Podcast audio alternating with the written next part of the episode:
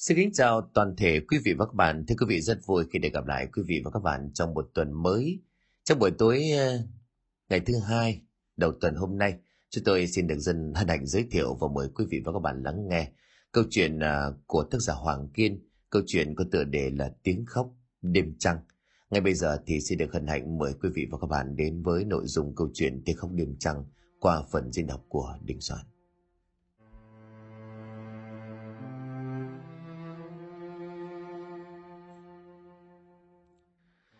Bầu trời hôm nay u ám lạ thường, bà quý ngồi trên ghế bên ngoài cửa, ngước lên nhìn bầu trời mà thầm thở dài. Chết thật, không khéo lại sắp mưa to, giờ này mà thằng Quang còn chưa về nữa, đi đâu cũng không có nói một tiếng. Con đường trước cửa nhà vắng vẻ, nơi bà quý và cậu con trai tên Quang sống dần cư thừa thớt, chỉ có chưa đến 10 hộ dân sống tại đây. Vì là đất không có sổ đỏ cho nên bà có muốn bán cũng chẳng thể bán được mà kể cả là có bán cũng chẳng ai chịu mua một ngôi nhà nằm sâu trong một vùng xa thành phố lại hoang vu như vậy. Thành ra là nhiều năm qua, gia đình của bà và những hộ dân sống tại đây vẫn bám trụ tại nơi này chưa có thể đi được.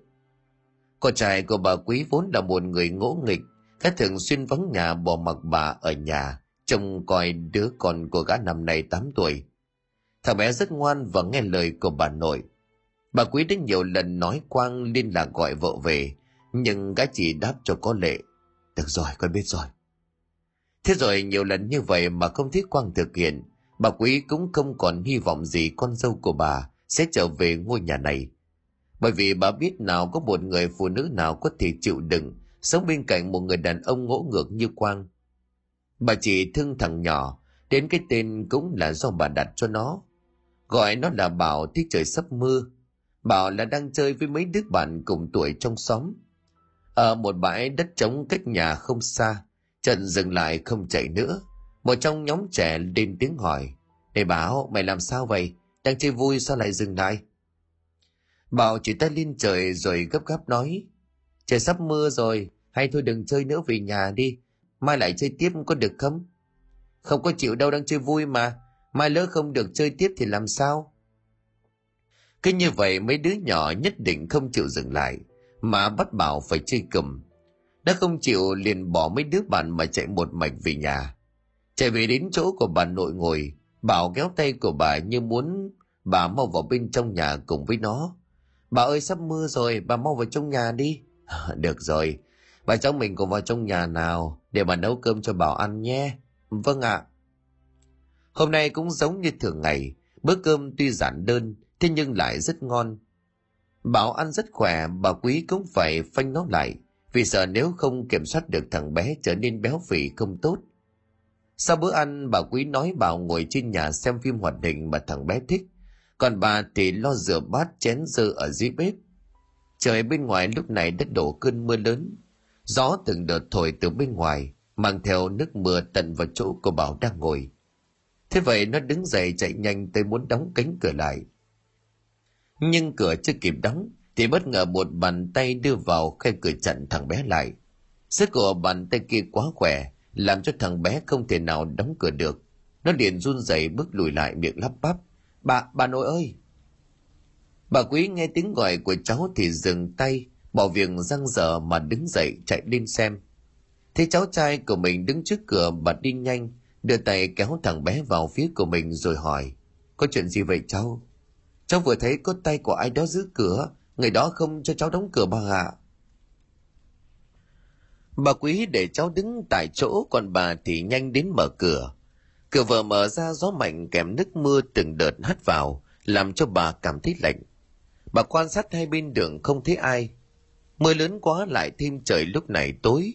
Xa xa chỉ còn le nói ánh đèn của những nhà hàng xóm.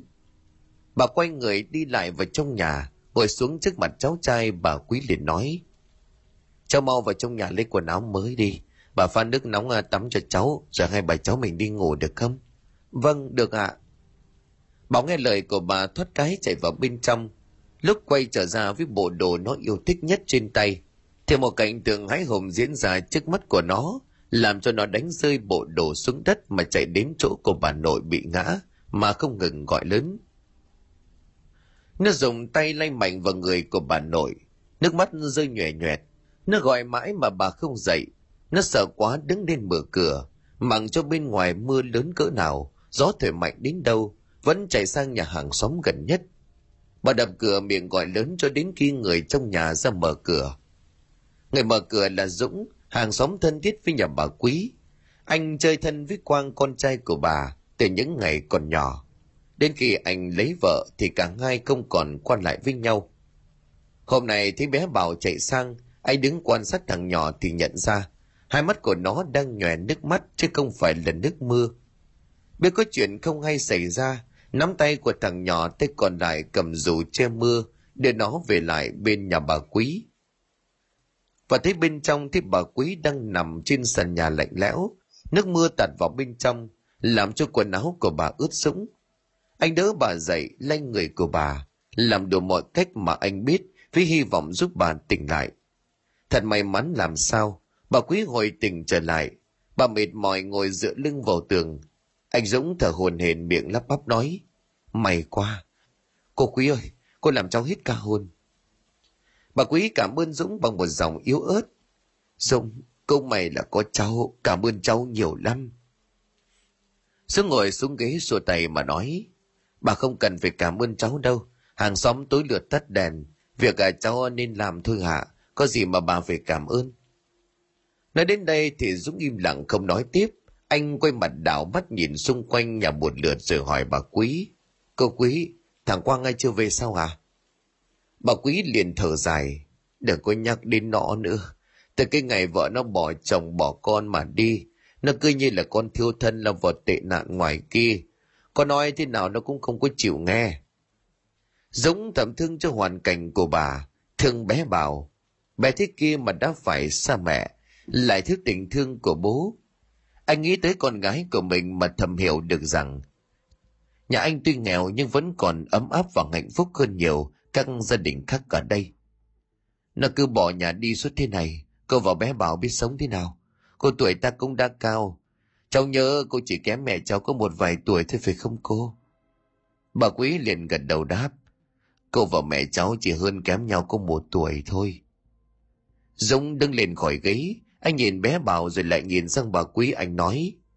Hay thôi là từ mai bà để cháu đưa bé Bảo đến trường giúp cho. Bà Quý đưa tay lên ngăn lời của Dũng. Không có được đâu cháu à. Như thế thì thật là làm phiền cháu quá. Dũng liền cười và đáp. Gì đâu mà phiền nã. Cũng là tiền đường à, cháu đưa nhỏ nhà cháu đi làm thôi mà. Huống hồ gì hai đứa nó chơi với nhau cũng thân. Có bé bảo đi học cùng con bé thế nào cũng rất là vui. Vậy là từ ngày hôm sau, Dũng được con gái của anh và bé Bảo cùng đến trường. Chiều tối thì vợ anh đi làm về đón hai đứa. Vô thích trẻ con vợ của Dũng tên là Dương đặc biệt rất quý bé Bảo. Bé Bảo này, Tối nay à, cô Dương sang nhà bà xin à, cho cháu sang nhà cô ăn tối cùng bạn Lan cháu có thích không? Bé Bảo liền lắc đầu nói, không được đâu cô ạ, à. bà cháu dạy là không được sang nhà người khác ăn trực, như thế là không tốt. Dương cười xòa xa đầu của bé Bảo rồi nói, bà nội sợ cháu chạy lung tung nên bà phải đi tìm, cho nên bà nói vậy thôi, chứ không có sao đâu. Để cô sang xin phép bà cho cháu sang nhà cô ăn cơm rồi học cùng bé Lan nhé. Bé Bảo ngoài mặt sợ bà nội biết sẽ mắng, thế nhưng trong tâm thì thật là thích lắm. Tới đó bà Quý đang ngồi nhặt rau muống ở ngoài cửa, dưng từ bên ngoài nhà dắt tay con gái sang, đứng trước mặt của bà. Hai mẹ con của Dương lễ phép chào hỏi, rồi cô hỏi nhỏ giọng với bà Quý. Cô ơi, ờ, tối nay con có làm vài món cô và cháu bảo sang nhà con ăn tối cùng vợ chồng con được không? Bà Quý hai mắt nhìn lên lắc đầu nói. Thật là vợ chồng cháu có lòng cô thật cảm kích. Thế nhưng mà từ nhỏ thằng bé bảo nó không có sang nhà người khác ăn cơm bao giờ. Cho nên thôi không phải làm phiền đến hai vợ chồng cháu đâu. Việc Dũng à, đưa bé Bảo đi học giúp là cô đã biết ơn hai cháu lắm rồi. Dương nói thế nào bà Quý cũng không chịu, nên cô không có tiếp tục mời nữa, mà quay người dắt tay con gái trở về nhà. Nhưng lúc hai mẹ con đi gần tới nơi, thì con gái Dương bé Lan dừng lại, quay mặt nhìn về chỗ nhà của bà Quý. Sương nhìn theo nhưng không thấy ai khác ngoài bà Quý đang nhặt rau ngoài cửa. Cô ngồi xuống nhìn con gái và kịp nhận ra ánh mắt của con bé rất lạ. Cô kéo tay con gái đi nhanh về nhà rồi hỏi. Con vừa nhìn thấy gì mà mẹ thấy con lạ vậy Lan? Bé Lan nhìn mẹ rồi thì thầm nói. Mẹ ơi, bà nãy con nghe thấy tiếng người khóc bên nhà bà Quý đó mẹ. Dượng bất giác giật mình. Cô im lặng suy nghĩ trong giây lát và rồi lắc đầu gạt đi những suy nghĩ mơ hồ vừa rồi của mình là cô con gái. Bé Lan nghe thấy tiếng khóc của hồn ma. Con không được nói linh tinh biết chưa? Cái việc này chỉ có hai mẹ con mình biết với nhau. Nếu con không muốn bị bố đánh đòn thì không có được nói cho bố biết. Bé Lan sợ bố lắm cho nên nghe mẹ nói như vậy. Biết sẽ bị đánh đòn cho nên con bé chỉ còn biết cách gật đầu. Trong bữa cơm tối của gia đình Dũng, anh đang ăn thì thấy bé Lan, con gái hôm nay thấy sắc mặt rất kỳ lạ. Nghĩ con gái của mình ốm anh Điền đặt bát cơm và đũa trên tay xuống gấp gáp hỏi con bé. Lan, con thấy đau ở đâu hả con? Lan lắc đầu con bé không có dám nói ra việc mình nghe thấy tiếng khóc của một người phụ nữ bên nhà bà quý, cho nên chỉ biết cúi mặt ăn, không có trả lời câu hỏi của bố được. Dương thích chồng của mình hỏi con bé như vậy sẽ làm con bé sợ cô liền trả lời thay con. Đau chỗ nào đâu anh trẻ con đấy mà. Chiều à đón học về đòi mua đồ chơi mà mẹ không có chịu cho nên là dỗi thôi. Anh mau ăn đi, thức ăn nguội hết rồi kìa. Dũng tin lời của vợ nói là thật, liền đưa tay véo nhẹ má của bé Lan rồi dỗ. Được rồi con gái, cuối tuần này bố hứa với con, sẽ đưa con đi chơi sở thú có thích không? Bé Lan thích nhất là đi chơi sở thú, cho nên nghe thấy bố nói như vậy thì nó liền vui lắm. Nó quên luôn việc nghe thấy tiếng khóc lạ ám ảnh trong đầu từ chiều đến giờ. Ăn cơm xong bé Lan xin phép bố mẹ ra ngoài chơi với nhóm bạn. Trong đó dĩ nhiên có bé Bảo cùng tham gia. Trong lúc đang vui chơi thì bất ngờ bé Lan đứng im tại chỗ nhìn về phía nhà của bạn. Bé Bảo thấy vậy thì liền kéo tay của bé Lan lại gần rồi thì thầm. Lan đừng có nhìn nữa, mẹ sẽ giận đó. Cả nhóm bạn đều bất ngờ trước câu nói của bé Bảo. Từ nhỏ súng lại ngồi xung quanh, một đứa lớn nhất trong nhóm điện đến tiếng nói. Mày làm gì có mẹ? Mày nói thế có mà mẹ mày do mày tưởng tượng ra thì có. Đứa nhỏ khác liền cười lớn để nói đế. Đúng đó, mày làm gì có mẹ đâu. Mày nhớ mẹ mày quá rồi mày tưởng tượng ra phải không? Nói xong mấy đứa cười lớn như thể chế giễu bảo. Nhưng làn thì không cười theo. Ngược lại cô bé hỏi bé Bảo một câu, làm cho cả nhóm sợ tay mặt không có dám cười nữa. Nhưng sao mẹ của bà lại khóc? Bé Bảo liền lắc đầu. Bà không biết, có hỏi nhưng mà mẹ không nói. Mẹ chỉ ôm Bảo mà khóc thôi. Cả nhóm thấy sợ, chúng nổi cả da gà lần lượt đứng dậy chạy về nhà. Chỉ còn lại bé Bảo và Lan lúc này đang ngồi nói chuyện. Bé Lan liền nói tiếp. Mẹ Bảo bị bệnh phải không? Chắc không phải đau lắm thì mới khóc như vậy chứ. Bảo lắc đầu không đáp lại, nhưng bất ngờ cả hai đứa nhỏ quay mặt nhìn về ngôi nhà của bà Quý, bởi tiếng khóc đang không ngừng truyền đến tai, nghe sao bà ai oán. Bà đứng dậy kéo tay của bạn đứng dậy theo, nó nói với bé Lan. Bảo phải về nhà với mẹ đây, Lan cũng về đi, ngày mai em mình lại ra đây chơi nhé. Được rồi, Lan cũng phải về đây, nếu về muộn là mẹ Lan sẽ đánh đòn đau lắm. Thế rồi hai đứa nhỏ chia tay nhau chạy thật nhanh về nhà. Lúc bé Bảo chạy từ ngoài vào, bà Quý đang ngồi đan khăn cho cháu. Thấy bộ dạng gấp gáp của thằng bé bà liền dừng lại rồi hỏi. Bảo này, có cái gì mà cháu chạy nhanh vậy? Vấp ngã thì sao? Bé Bảo không nói gì chạy vụn vào trong phòng. Bà Quý thở dài vì nghĩ thằng bé buồn ngủ quá rồi. Trời đã càng lúc càng khuya, gió thổi càng lớn và lạnh hơn. Bà nhìn ra ngoài cửa không thấy con trai về. Bà thầm nghĩ lần này có thể quang bỏ nhà đi luôn mà không có về với bà và bé Bảo nữa. Ánh mắt đầy vẻ thất vọng. Bà dựa lưng vào ghế, hai mắt nhắm nghiền lại, rồi nước mắt của bà lại trực rơi. Bất ngờ có tiếng xe máy dừng ở trước cửa, bà Quý ngồi lên nhìn ra ngoài, thấy Quang đang dắt xe máy vào nhà. Toàn thân đầy máu xem ra lại đánh nhau với người ta. Bà Quý không có lạ gì mỗi khi thích cảnh này. Bà đứng dậy đi nhanh về phòng đóng cửa lại, rồi lại trở ra ngoài. Bà không muốn bé Bảo nhìn thấy bố nó trong tình cảnh này. Mày lại đánh nhau với người ta đó phải không? Không phải việc của bà. Tôi đánh nhau với ai mặc kệ tôi. Cái thằng bất dậy. Mày nói thế mày cũng nghe được hả? Mày có suy nghĩ không hả, Quang? Bé Bảo lúc này chưa ngủ, nó vẫn thức và nghe tiếng hết tiếng mắng trời của bà nội dành cho bố nó ở ngoài kia. Nhưng trong phòng ngủ lúc này không chỉ có một mình nó mà còn có một sự hiện diện của một người khác. Và dĩ nhiên người này không phải ai xa lạ mà chính là mẹ đẻ của nó. Nhưng cô ta giờ đây không phải là người, cô ta đã chết và ở bên cạnh bé Bảo lúc này là hồn ma của cô hiện về. Bé Bảo ngước mắt lên nhìn mẹ và hỏi, mẹ ơi, tại sao mẹ không uh, cho con nói cho bà nội biết rằng mẹ về thăm? Mẹ của bé Bảo vừa khóc vừa trả lời, mẹ về thăm con, con đừng cho bà nội biết được không? Việc này chỉ có ngay mẹ con mình biết con hứa đi. Vâng, con hứa mà mẹ, mẹ đừng khóc, con không muốn mẹ khóc đâu. Bên ngoài bà quý mắng trời quăng một hồi lâu, làm cho gã thấy khó chịu. Đứng dậy đi về phòng của mình. Nhưng khi đi ngang qua phòng của bà quý, lúc này bên trong con trai của gã đang nói chuyện với ai đó. Gã nghe không rõ nhưng rõ ràng thằng bé đang nói chuyện. Quang đưa tay lên mở rộng cửa, hồn ma của hiên vụn biến mất. Bé Bảo tròn xoay mắt nhìn bố. Quang nhanh tay bật đèn, cả căn phòng sáng bừng lên.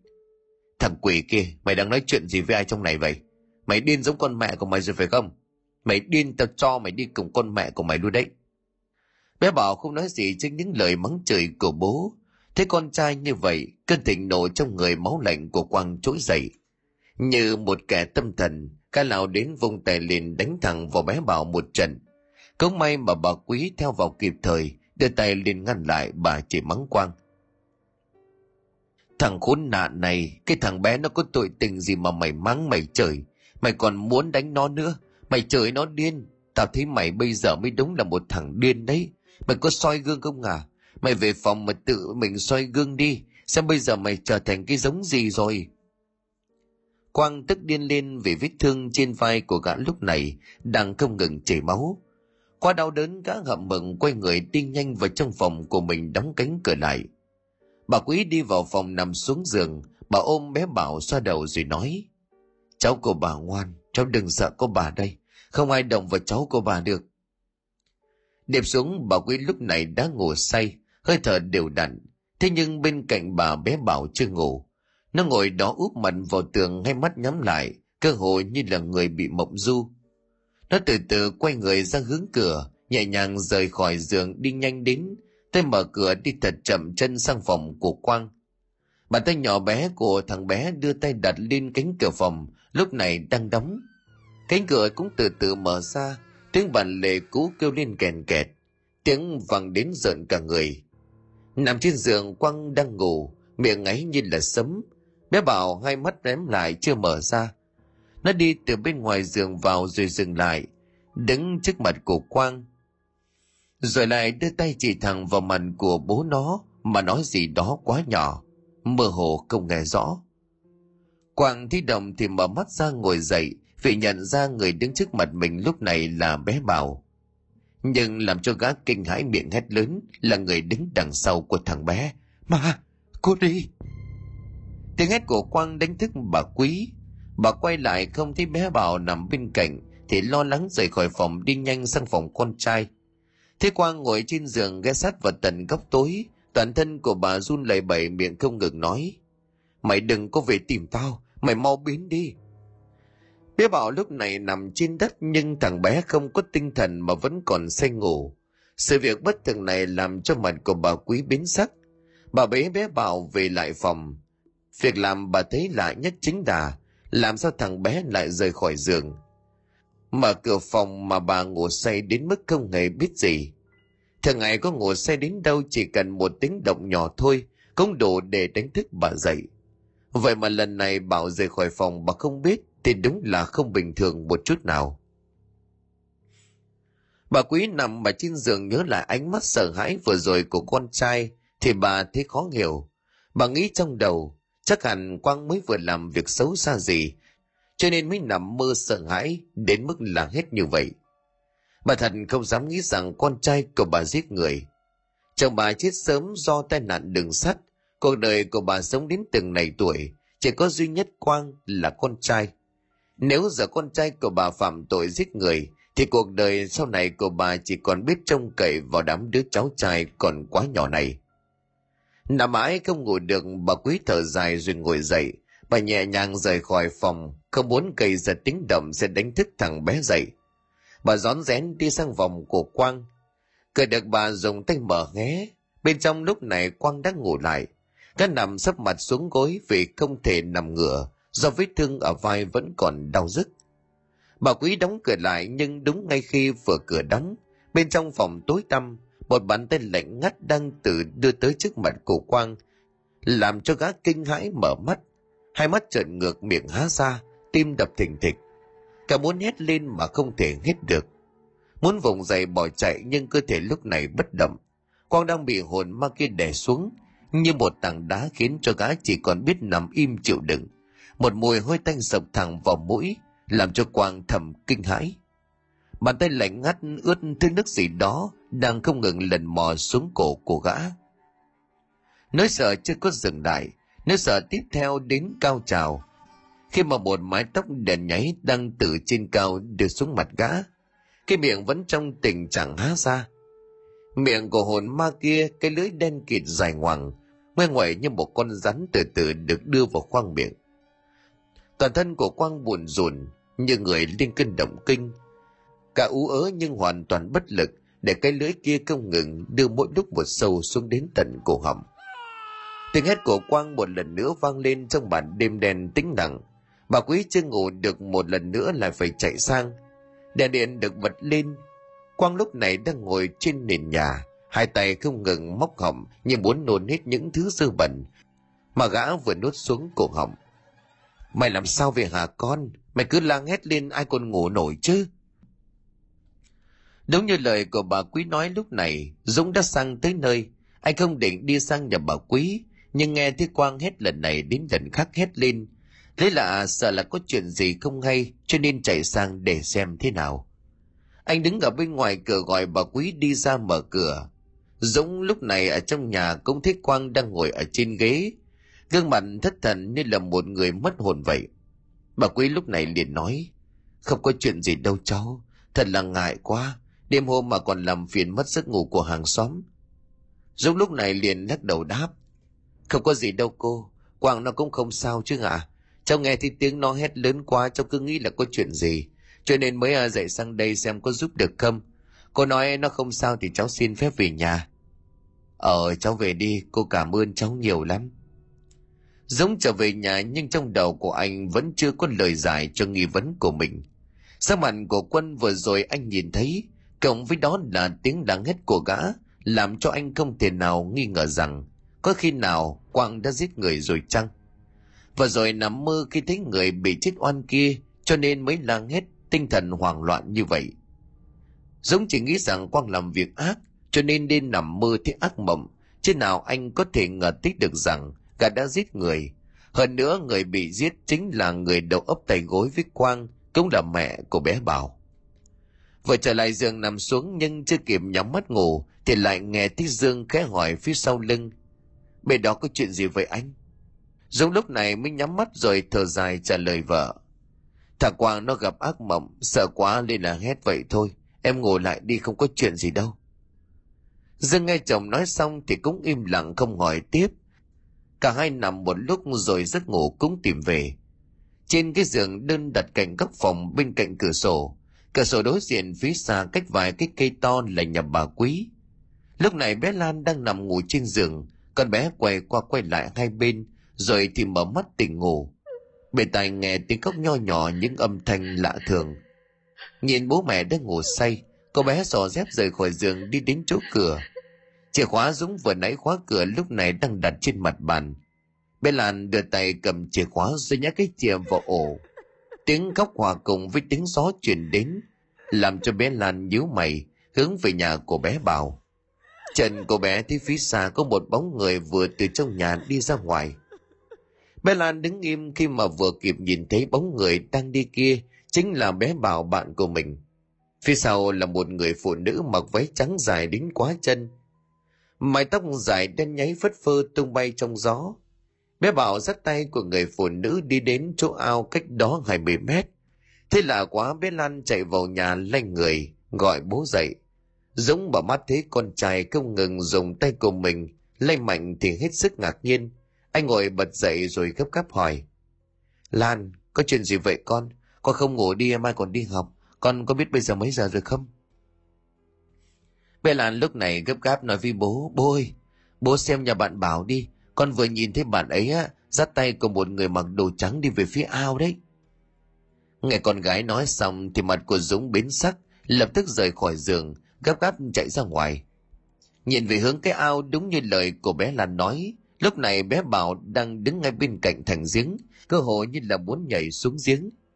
Dũng không thấy người mặc đồ trắng như lời của con gái nói, nhận thấy bảo đang đứng kia thì đúng chứ không có sai. Cháu làm cái gì ở đây vậy báo? theo đợi cho thằng bé trả lời, dũng nhanh tay bế nó lên rồi quay người đi nhanh đến nhà bà quý gọi cửa. Nghe tiếng dũng gọi thì bà quý trong nhà đi ra. Bà thấy cửa mở rộng lại thêm cháu của mình đang ngủ say trên tay của dũng, lấy làm lạ cho nên hỏi, có chuyện gì vừa xảy ra vậy dũng? Dũng biết thằng bé này đang ngủ trên tay của anh có thể là bị mộng du cho nên là bà quý ngủ không biết cháu trai bỏ ra ngoài. Anh bế bé bảo đi vào trong nhà, đặt thằng bé lên giường. Lúc này mới cùng bà quý đi chợ ra ngoài, dũng nói với bà, cháu đang ngủ thì con bé lan nhà cháu lay người cháu dậy. Con bé nói là nó nhìn thấy bé bảo đi cùng một người mặc đồ trắng ra giếng. Cháu không biết là thực hư như thế nào. Thế nhưng mà không nghĩ ngợi được nhiều, cháu chạy ra xem thì quả đúng là bé bảo lúc đó như đang muốn nhảy xuống ao đó cô à bà quý mặt biến sắc bà nhìn về bé lan rồi hỏi cô bé cháu nói là nhìn thấy thằng bảo đi cùng một người mặc đồ trắng ra ao. Vâng ạ à, cháu thấy cô ấy đi cùng với bảo. Cô ấy là mẹ của bạn bảo có phải không bà? Câu hỏi của cô bé làm cho bà quý đứng ngẩn người. Trong suy nghĩ của bà lúc này đang lo sợ rằng có thể con dâu của bà không còn trên cõi đời này nữa nghĩ đến con trai bà sợ thằng con của bà đã xuống tay giết vợ của mình.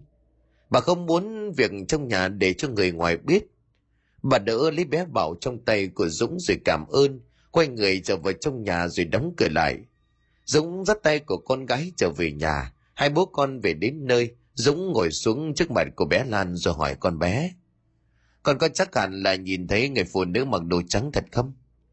Bé lan gật đầu trả lời y như cũ dũng và vợ bốn mắt nhìn nhau, đợi cho tới khi bé lan ngồi lại, dương mới khẽ bảo chồng, anh à có khi nào mẹ thằng bé chết rồi không? Con bé lan nhà mình à không may nhìn thấy cô ta. Đừng có nói vậy. Em nói vậy thì mê tín quá. Ma nào hiện ra ở đây? Lúc nãy anh đến bên cạnh thằng bé còn ngủ chưa có mở mắt. Chắc là nó bị mộng du thôi. Bệnh mộng du này đáng lo ngại thật đấy. Không may mà cái lúc anh kịp nhận ra. Chứ không thì thằng bé nó nhảy xuống ao thật rồi dưng lại thì thầm nói ra suy nghĩ của mình.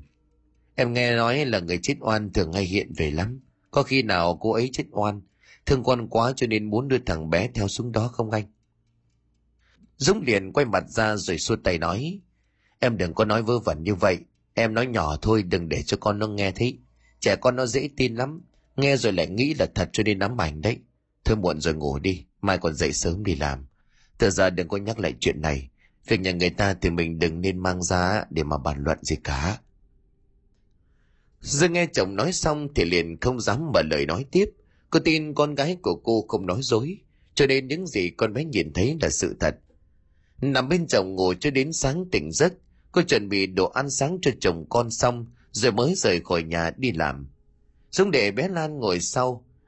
Anh đi xe tới dừng trước cửa của nhà bà Quý đón bé vào. Từ trong nhà đi ra xe, thằng bé leo lên xe ngồi im chào bà nội, rồi không nói gì suốt quãng đường từ nhà cho đến trường. Đến cuối ngày hôm nay, Dũng được tan ca sớm cho nên gọi điện nói với vợ, không phải qua trường đón hai đứa nhỏ, mà để anh đến đón. Khi gần về đến nhà Dũng mở to mắt nhìn về phía trước, cách chỗ xe của anh một khoảng không xa, nhưng không phải là quá gần. Có bóng người con gái mặc đồ trắng đứt nhanh trên đoạn đường vắng trước mặt, về cho cái ao gần nhà anh và nhà bà Quý. Anh thấy làm lạ tiếp tục cho xe chạy nhanh đuổi theo. Thế nhưng mà chuyện lạ diễn ra trước mắt khiến cho anh càng ngạc nhiên.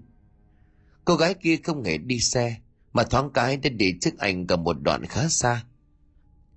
Cô ta mặc một chiếc váy dài trắng, che đi cả chân nên không nhìn thấy bước chân của cô ta. Anh thầm nghĩ trong đầu. Không có lý nào trên đời này thật là có hồn ma hay sao nghĩ đến đây thì vừa hay nhận ra không còn thấy cô gái mặc đồ trắng kia đâu nữa.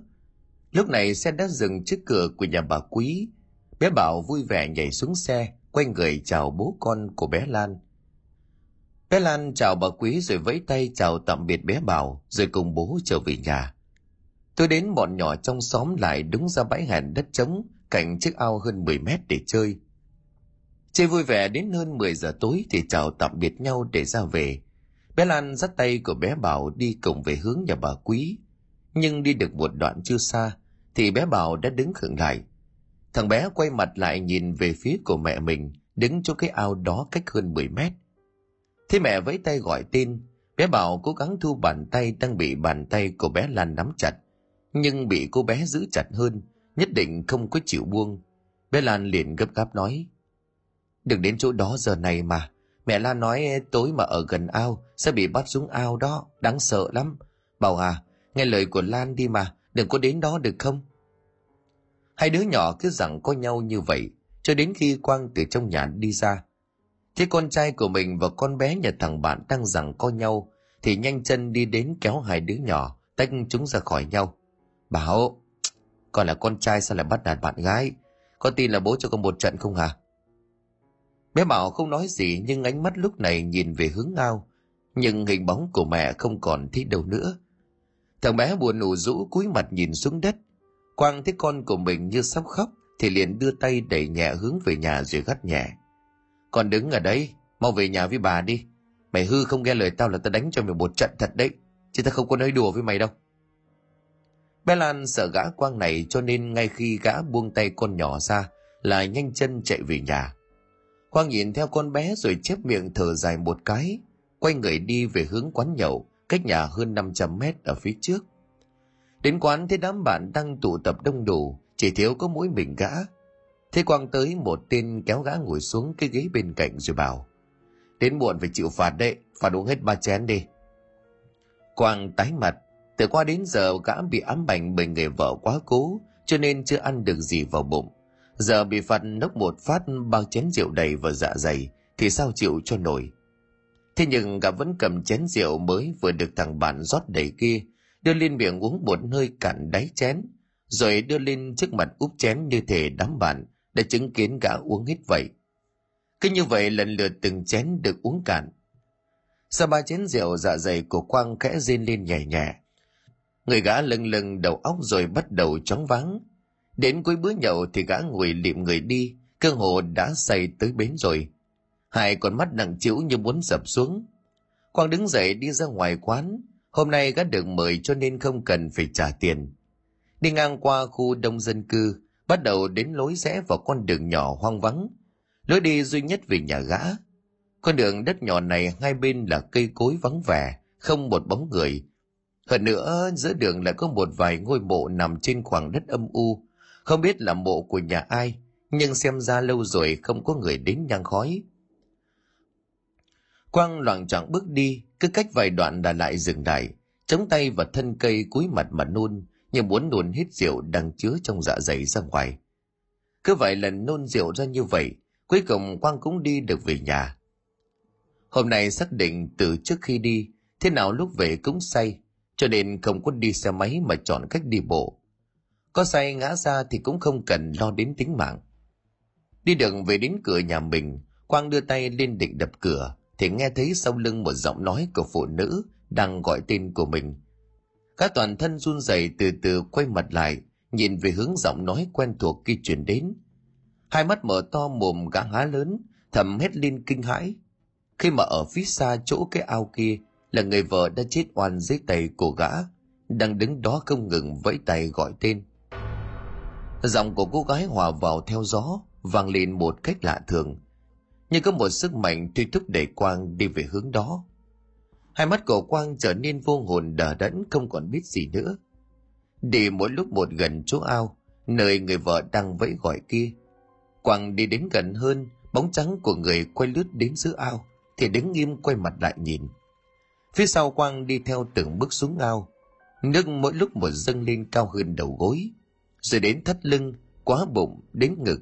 Rồi gương mặt của quang dần dần chìm xuống mặt ao. Lúc này đang lăn tăn gợn sóng.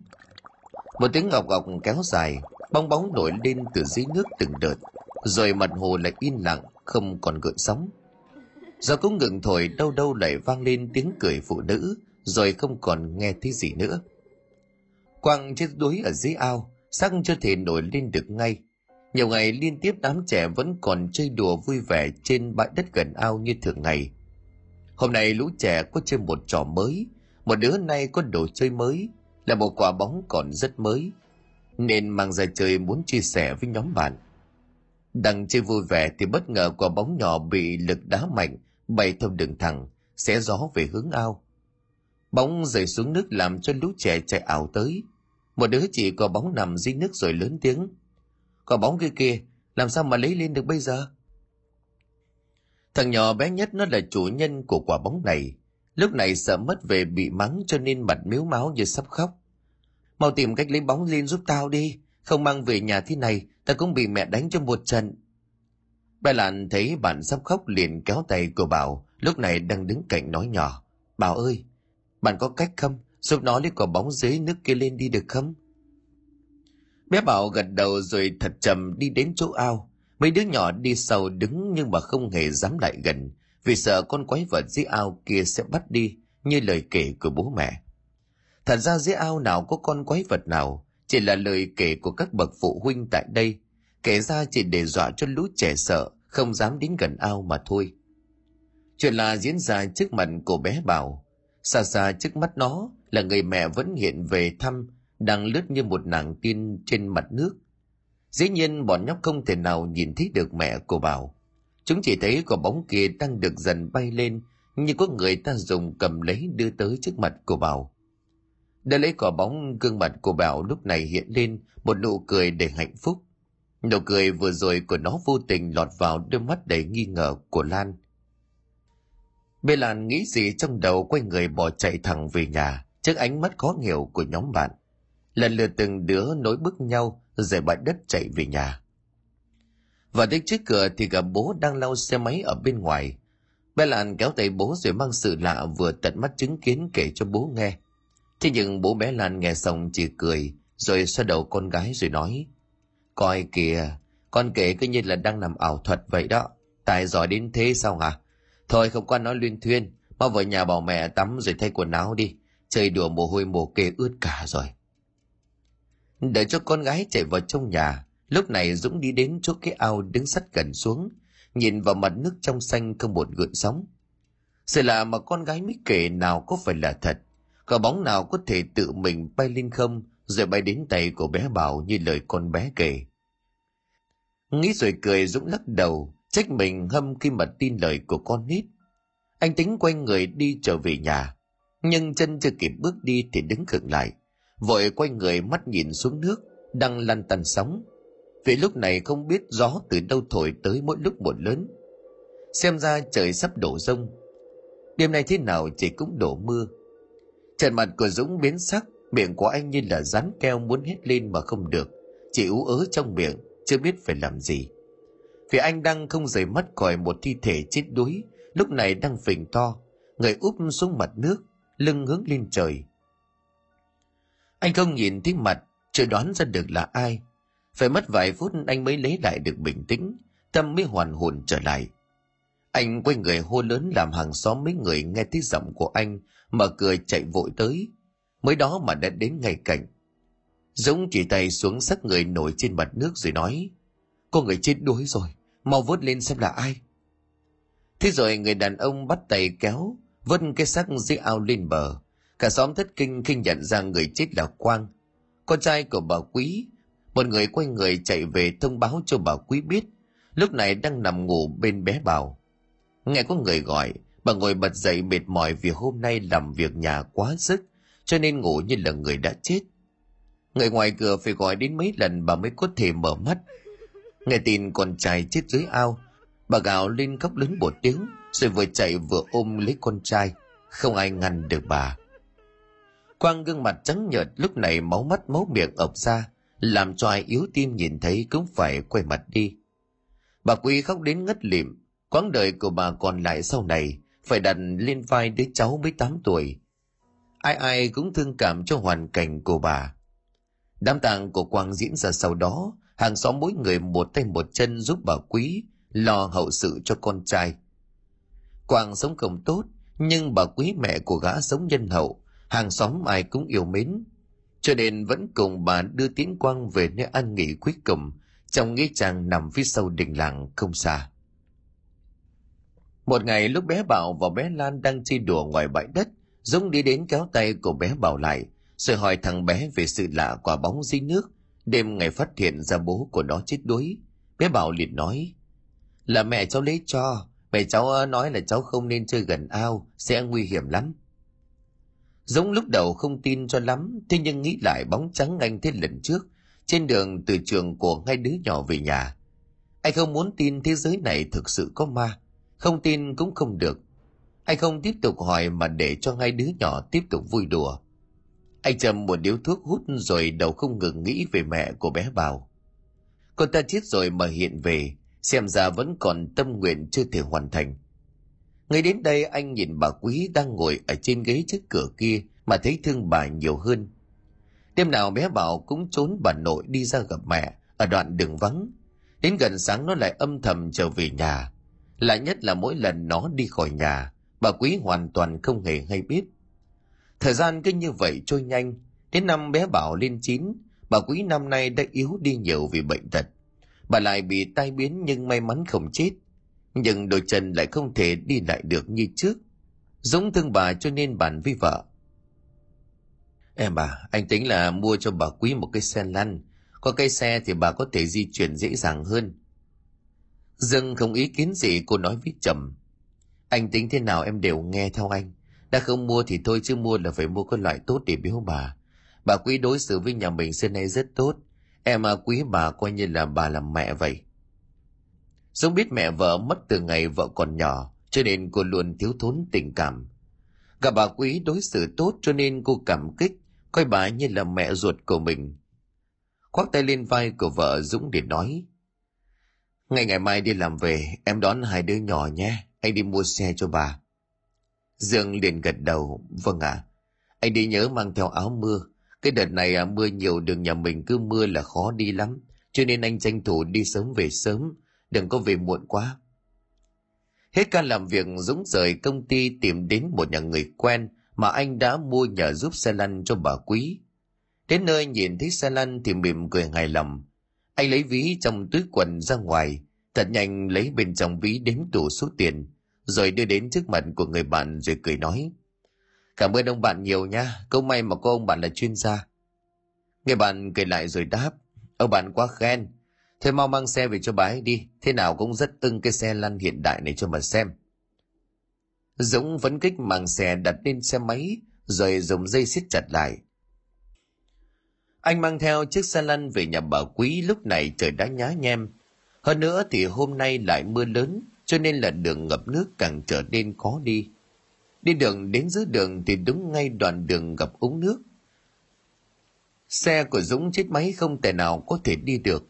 Anh loay hoay không biết làm sao, thì thầm nghĩ thôi đằng nào cũng đã muộn, đành lội mưa rất bộ xe về nhà. Về gần đến nhà từ xa Dũng đã thấy thấp thoáng có bóng trắng lướt nhanh dưới mưa hướng về chỗ ao. Thế là nhận ra ngay đó là một người phụ nữ có một mái tóc dài, mặc một bộ đồ màu trắng. nghe đến cô gái lần trước nhìn thấy, anh nghĩ đây rất có thể là con dâu của bà Quý đã chết, nhưng vì quá thương con còn nhỏ, không nỡ chia xa, mà đã hiện về thăm. Anh dồn hết sức vào đôi chân, gồng bàn tay phải nghiến răng dắt cái xe chết máy đi nhanh về phía trước. Anh thấy bóng trắng đến giữa ao thì biến mất. Anh thầm nghĩ và thấy khó hiểu, tại sao hồn cô ta lại đến đó thì biến mất. Anh dừng xe lại trước cửa. Đằng nào ướt thì cũng đã ướt rồi, áo mưa không buồn mặc. Anh đội mưa đi thẳng về hướng ao mà chẳng có một chút sợ hãi. Anh đứng dưới mưa sát cái ao quan sát một hồi lâu. Anh nghĩ có khi nào dưới đáy cái ao này có cái gì đó thuộc về cô ta. Cho nên khi chết đi linh hồn cô ta ở đây mãi không rời. Như vậy anh quay người trở về nhà mà không hề hay biết bóng trắng kia đã hiện ra chỗ cô ta biến mất lúc nào. Cương bản u buồn kia không ngừng rơi nước mắt. Hai hàng lệ máu không ngừng từ ngay hốc mắt đen kịt, không thể đáy kia chảy ra ngoài. Thứ máu có màu đen, mùi tanh hôi không ngừng phát tán ra xung quanh, nhưng vì mưa lớn lại thêm gió, cho nên mùi hôi từ máu đen kia phần nào bị át đi, không đến được nhà dân gần đây. Thì không thể lượng không ngừng vang lên, nhưng tiếng mưa kèm với tiếng sấm nổ đi đùng đã át đi tiếng khóc than ai oán của cô gái xấu số, tội nghiệp. Từ còn trẻ mà đã phải chết oan. Hơn nữa con nhỏ phải xa mẹ, âm dương đôi đường như vậy. Hỏi xem trời xanh kia không đau xót hay sao? Mưa kéo dài suốt nhiều ngày, đường đất ngập úng nước, sẽ không thể di chuyển được. Mấy hộ dân xung quanh nhà bà Quý đều phải xin nghỉ làm ở nhà. Bọn nhỏ cũng không thể đến trường. Chúng không được chơi cùng nhau ngoài bãi đất kia, cho nên đứa nào đứa nấy đều hết sức buồn bã. Đêm hôm mưa gió tại nhà mẹ đẻ của con dâu bà Quý, lúc này hai ông bà thông gia đang ngủ. Nhưng chỉ một người là có giấc ngủ ngon, đó là bà vợ. Còn ông chồng thì lúc này đang mê man, miệng như đang nói chuyện với ai đó. Gương mặt hoang mang lo lắng. Trong mơ ông thấy con gái về gương mặt buồn tủi, cứ khóc mãi không thôi. Giọng nói vang vọng bốn hướng bên tai. Nhưng có nghe con gái nhắc đến bé Bảo. Nhưng câu sau đó thì ông không nghe rõ vì con gái của ông nói quá nhỏ. Lại vừa khóc vừa nói thành ra ông tiếp thu được thông tin lại càng khó khăn. Ông bắt đầu bận ngồi dậy không khác gì một cái xác bị quỷ nhập tràng, miệng của ông lắp bắp. Con ơi, con gái ơi! Bà vợ lúc này bị tiếng hét thất thanh vừa rồi của chồng làm cho tỉnh giấc. Bà ngồi dậy hai mắt nhìn chồng rồi lào bào hỏi. Sao đêm hôm mà ông hét lớn như vậy chứ? Ông không có muốn cho tôi ngủ có đúng không hả? Ông Phú lúc này lo lắng rồi nói. Tôi vừa có nằm mơ thấy con, nhìn nó yếu quá, sắc mặt nó y như là người chết trôi đó bà ngà. Bà vợ biếu môi nằm lại xuống giường quay lưng về ông chồng đang ngồi thở hổn hển kia mà nói. Rõ là vơ vẩn, con gái của mình nó ngoan ngoãn hiền lành, nhà nó cưới được nó về làm dâu, có mà tu được mấy kiếp chứ ít gì. Ông ấy còn suy nghĩ rồi nói lung tung thì ông tự mình dùng tay đó, vả vào mồm của mình đi. Nghe vợ nói như vậy ông Phú im lặng không nói thêm, lặng lặng nằm xuống lại nhưng không thể nào ông dỗ lại giấc ngủ. Vì trong người của ông lúc này hoang mang và lo lắng cho con gái của mình. Nếu giấc mơ kia không phải là thật, thì tại sao ông lại cảm giác được nó chân thật đến vậy? Liên tiếp nhiều đêm, ông Phú nằm mơ thấy con gái hiện hồn về tìm. Cho đến một ngày ông mơ thấy con rể của ông kéo sát con gái ông trong đêm. Đến gần cái ao gần nhà, Quang buộc chân tay con gái của ông thật chặt bằng dây thừng. Hơn thế nữa còn buộc vào xác con gái của ông một tảng xi măng to cứ phải gần bốn hay năm mươi cân chứ không ít. Vất vả lắm Quang mới có thể đẩy được thi thể con gái của ông xuống ao. Qua lo lắng ông Phú tự mình tìm về nhà Quang để kiểm chứng. Bà Quý không dùng điện thoại cho nên từ khi con trai chết đi, việc liên hệ với bà trở nên khó khăn hơn rất nhiều. Tìm đến trước cửa ông Phú không ngừng gọi lớn, bên trong nhà bà Quý đang nằm bên cạnh, nghe bé Bảo đọc chuyện cổ tích, cũng ngóc đầu dậy. Mắt nhìn ra hướng cửa xem ai đang gọi. Nhận ra là dòng của ông thông gia, bà Quý liền sai bé Bảo đi nhanh đến mở cửa. Vừa kịp nhận ra người đứng trước mặt là ông ngoại, thằng bé hai mắt rưng rưng chỉ trực khóc. Thấy di ảnh của con rể ông Quang đứng gần người, không ngờ trước việc này. Ông đến đây để xem con gái của ông sống thế nào có tốt không. Vậy mà khi đến thì con rể của ông đã mất. Vậy con gái ông đang ở đâu? Còn sống hay đã chết? ngay đến đây ông Phú đảo mắt nhìn vào trong. Không thấy con dâu nhưng thấy cháu ngoại. Ông vừa ngồi xuống bên cạnh bà nội. Tay cầm cuốn truyện cổ tích mới động được vài trang. Đôi mắt mở to, nhìn ông đầy ngơ ngác. Thằng bé mở miệng nhưng muốn nói gì đó với ông, thế nhưng rồi nó lại thôi. Im lặng cúi mặt xuống ông Phú thấy rõ cháu ngoại của ông không được vui, giống như nó đã biết mẹ và bố nó không còn trên cõi đời này nữa. Ông Phú liền gấp gáp hỏi bà Quý. Bà thông gia này, à, con gái tôi nó vẫn ổn chứ, thằng Quang sao mà lại chết như vậy, sao không có thông báo cho vợ chồng tôi hay tin. Bà Quý lúc này buồn rầu rồi đáp. Thằng Quang nó mới chết đuối dưới ao. Công à vừa mới lo chôn cất cho nó chưa có lâu. Con dâu thì nó bỏ đi từ ngày đó. Sống ngày chết thì cũng không biết tin tức gì. Tôi cũng lo cho nó lắm. Chỉ mong nó suy nghĩ lại. Thương con mà quay về thưa ông ạ. À. Ông Phú tấn người ngồi sụp xuống ghế. Ông không thể nào hình dung ra được con gái của ông lại bỏ rơi chồng con mà đi.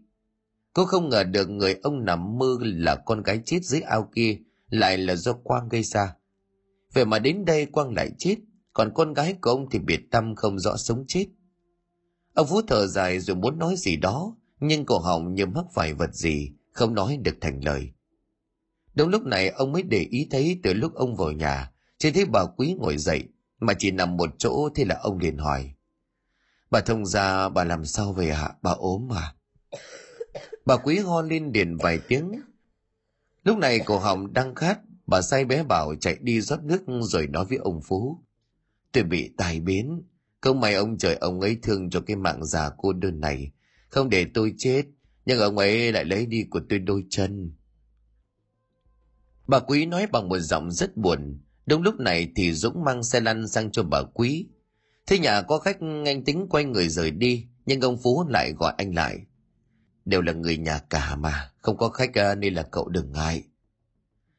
Ông thấy Dũng không về mà quay lại, để ý xe lăn nông tấm tắc khen. Cậu đây có lòng quá, gia đình nhà chúng tôi thật là biết ơn cậu.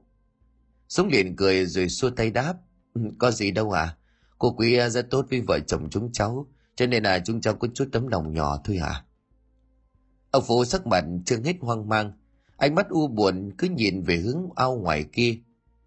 Thế ánh mắt của ông Dũng tò mò, nhưng anh không tiện hỏi cho nên chỉ giữ im lặng.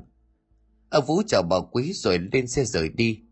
Trong nhà lúc này chỉ còn hai bà cháu và Dũng. Thế không còn sớm, Dũng điện quay sang nói với bà Quý. Thôi hai bà cháu nghỉ ngơi sớm đi, cháu về cô Quý nha. Bà Quý gật đầu nhưng không nói gì. Bà nhìn à, bé Bảo đang ngồi bên cạnh, đưa tay xoa đầu của nó rồi nói. Cháu của bà ngoan lắm, sau này lớn lên rồi cháu có chăm sóc bà nội không? Bé Bảo liền gật đầu, nó quay mặt ra nhìn bà Quý rồi lại nằm xuống trong vòng tay của bà. Hai bà cháu ôm nhau ngủ cho đến khi trời sáng. Lúc này có tiếng bé Lan gọi bên ngoài. Bà Quý lay người bé vào để gọi thằng bé dậy. Dũng đỡ bà Quý ngồi vào xe lăn, Bà đẩy chiếc xe lăn ra ngoài cửa nhìn theo xe của Dũng đi mỗi lúc một xa, rồi không còn thấy trong tầm mắt nữa. Lúc này bà mới quay trở vào nhà. Đến chiều Dũng đón hai đứa nhỏ về, anh có ý để bé Bảo dạo gần đây ít nói hơn hẳn. Anh định hỏi thằng bé. Bảo này, cháu thấy trong người thế nào, có đau đớn chỗ nào không? Bé Bảo lúc này liền lắc đầu đáp. Cháu không sao à? Dừng xe trước cửa của nhà bà Quý, Dũng chống xe máy rồi bế bé Bảo xuống. Thằng bé chào ngay bố con anh rồi quay người chạy vào trong. Lúc này bé Lan mới kéo tay của bố rồi thì thầm. Bố ơi, bạn Bảo nói với con, đêm nào mẹ bạn ấy cũng về thăm.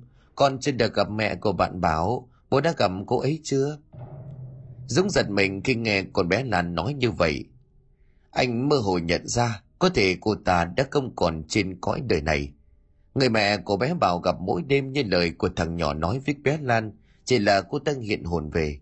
Anh xoa đầu con gái rồi nói, làm gì có chuyện đó, bé Bảo đùa con đó, đừng có nhắc đến chuyện này.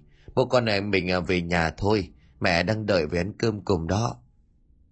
Đêm xuống bà Quý nằm trên giường, hai tay lắng nghe tiếng nói chuyện của bé Bảo với một người vô hình nào đó.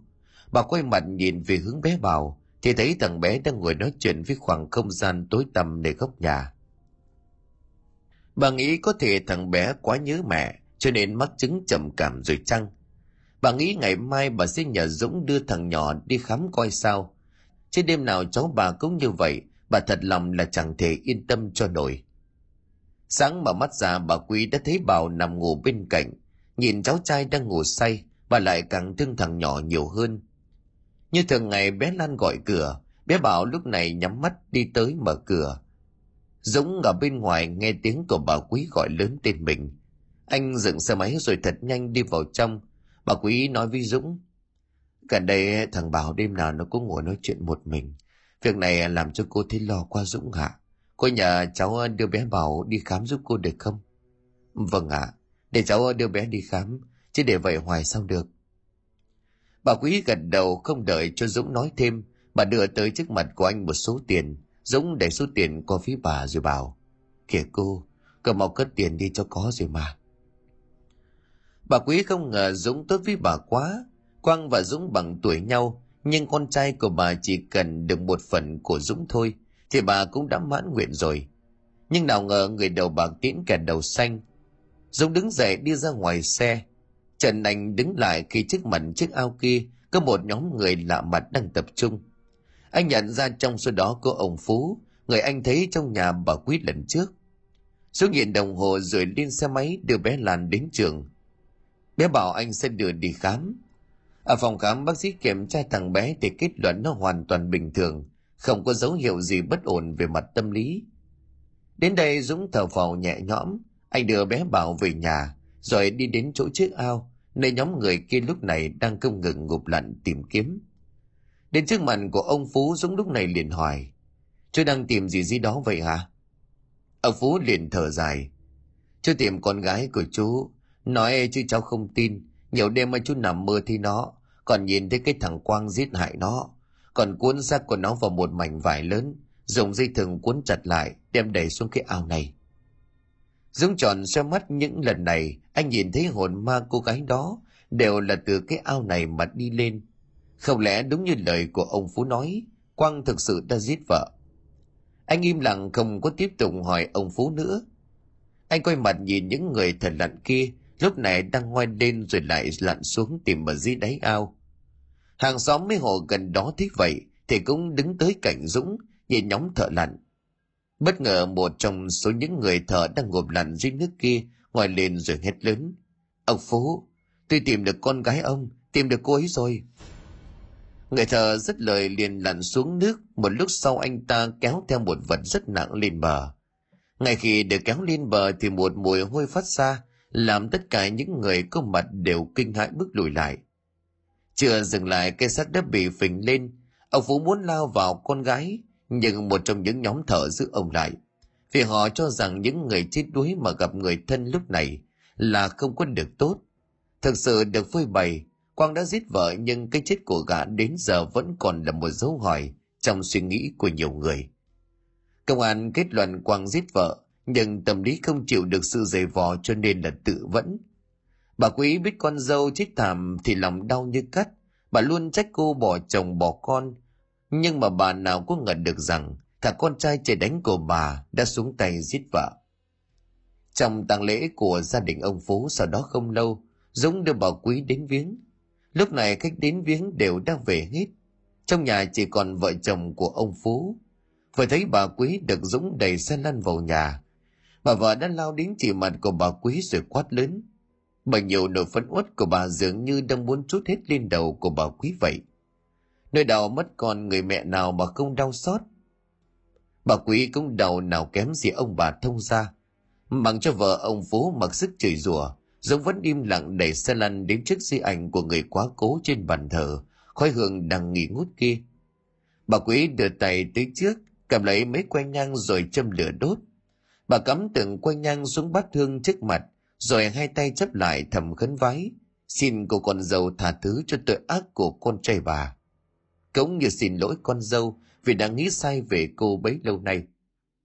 Và ông Phú lúc này đã bình tĩnh trở lại, bà chỉ đứng im khóc thút thít bên cạnh chồng. Việc hồn con dâu của bà Quý hiện về gặp bé Bảo là vì cô còn quá thương yêu con. Mặc dù đã trừng phạt Quang, Dũng thầm hiểu được điều đó, anh thầm nói. Cô yên tâm lên đường đi, tôi hứa với cô là sẽ chăm sóc bà Quý và bé Bảo thật tốt. Bà và cháu à, không khác gì người thân của tôi nên là tôi có thể yên tâm. Ông Phú tiến hai người ra về, đến cửa ông nói với bà Quý. Bà đừng để bụng, vợ tôi bà ấy chỉ tức giận quá thôi chứ không có ý gì đâu. Bà Quý lúc này liền gật đầu. Tôi hiểu cảm giác của bà ấy mà. Con cái mất đi cũng như mất một phần cơ thể. Đau lắm chứ. Mong rằng hai người có thể vượt qua được nỗi đau lần này. Dũng đứng chờ taxi cùng bà Quý. Một lúc thì có một chiếc xe tấp vào dừng trước mặt của hai người. Dũng mở cửa rồi bế bà Quý vào ghế sau. Anh tài xế nhanh tay để chiếc xe lăn cũng được gấp gọn lại sau cốp. Ngồi trong xe taxi trở về nhà, bà Quý lúc này đã ngủ thiếp đi. Dũng vẫn còn thức, anh đang nghĩ đến bé Bảo và thầm thương cho thằng bé. Tôi còn quá nhỏ mà mất cả mẹ lẫn cha. Sau này nếu thằng bé có biết sự thật rằng bố của nó giết mẹ nó, thì lúc đó nó sẽ thế nào đây? Dũng cứ ngồi vậy suy nghĩ cho đến khi xe về đến đoạn đường vắng. Anh Tài xem ra có chút sợ khi mà đi vào đoạn đường này. Xe dừng lại trước cửa anh Tài vui vẻ nhận tiền rồi cười nói. Công nhận đấy, khu này sao lại vắng vẻ mà thư dân sống vậy anh nhỉ? Dũng không có lạ, khi được những người lần đầu đến hỏi những câu đại loại như vậy. Anh chỉ cười chứ không có trả lời câu hỏi. Anh lấy xe lăn đặt xuống đất, rồi đỡ bà Quý lúc này đất tỉnh ngủ ngồi lên xe lăn. Anh quay mặt nhìn về hướng bãi đất trống nơi đám trẻ nô đùa. Phía sau là cái ao nơi có hai người chết dưới đó. Từ giờ giờ đi có lẽ sẽ không có ai dám đến đó nữa.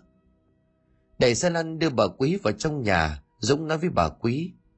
Đêm này à, cứ để bé Bảo ở bên nhà con, giờ này có thể là hai đứa nhỏ nó cũng ngủ rồi. Bà Quý lúc này gật đầu, đi khám bác sĩ nói sao, thằng bé ổn không cháu? Dũng liền cười rồi đáp, ổn cô ạ. Bác sĩ nói tuổi này cần được chăm sóc và quan tâm tới tâm lý một chút, nhưng mà cũng may là bé Bảo không có bị trầm cảm. Bà Quý thở vào nhẹ nhõm, bà nhà Dũng đứa bà lên giường nằm.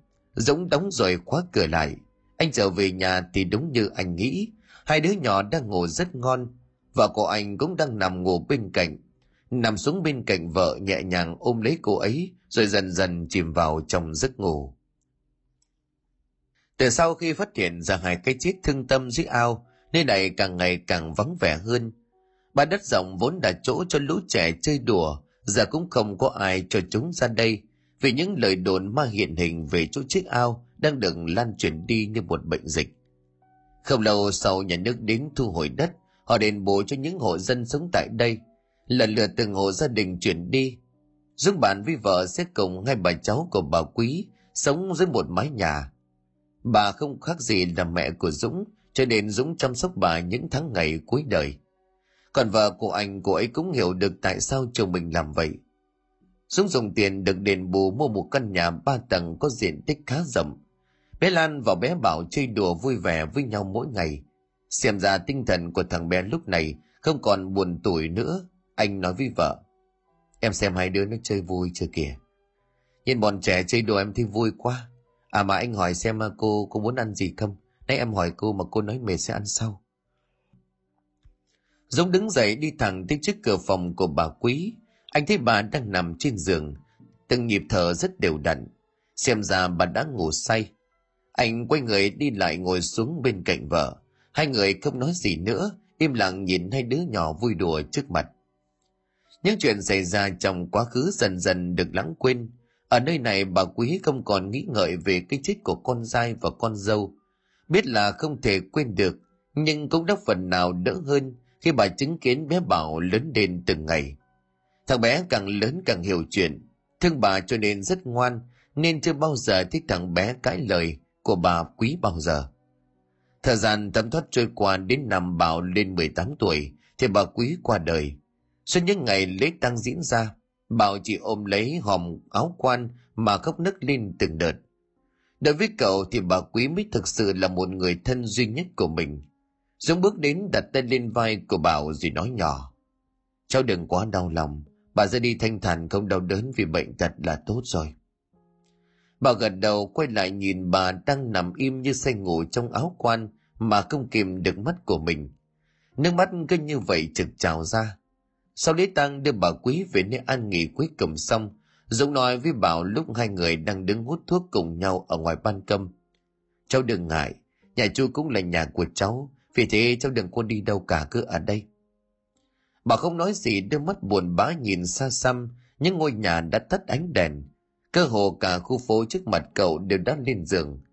Dũng biết tâm trạng của Bảo không vui, cho nên vỗ nhẹ lên vai của cháu vài cái, như để động viên rồi quay người đi xuống phòng. Bảo ở cùng gia đình Dũng thêm hai năm nữa, thì cậu trúng tuyển vào đại học, cho nên chuyển đến thuê trọ gần trường để tiện việc đến trường. Lâu lâu cậu vẫn mơ hồ nghĩ về người bố và người mẹ của mình. Nhưng mơ hồ hình ảnh của họ trong tâm trí của Bảo là rất mơ hồ. Mỗi năm Bảo về nhà thăm gia đình của Dũng hai lần. Tình cảm của cậu với bé Lan cũng tốt. Cả hai đến với nhau trước sự đồng ý của bố mẹ. Lan và Bảo yêu thương nhau từng ấy năm đại học rồi tiến đến hôn nhân sau khi ra trường. Sau đám cưới Dũng mua cho hai con một căn nhà nhỏ, anh được một người quen muốn gả bán cho anh với giá rẻ. Căn nhà được sửa chữa lại trong vài ngày là đôi vợ chồng trẻ dọn vào đây sống bên nhau. Di ảnh của bà Quý và bố mẹ Bảo cũng được chuyển về đây.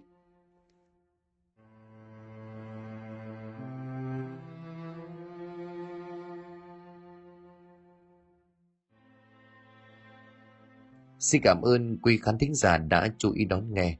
Xin kính chào tạm biệt quý vị và xin hẹn gặp lại quý vị và các bạn trong những câu chuyện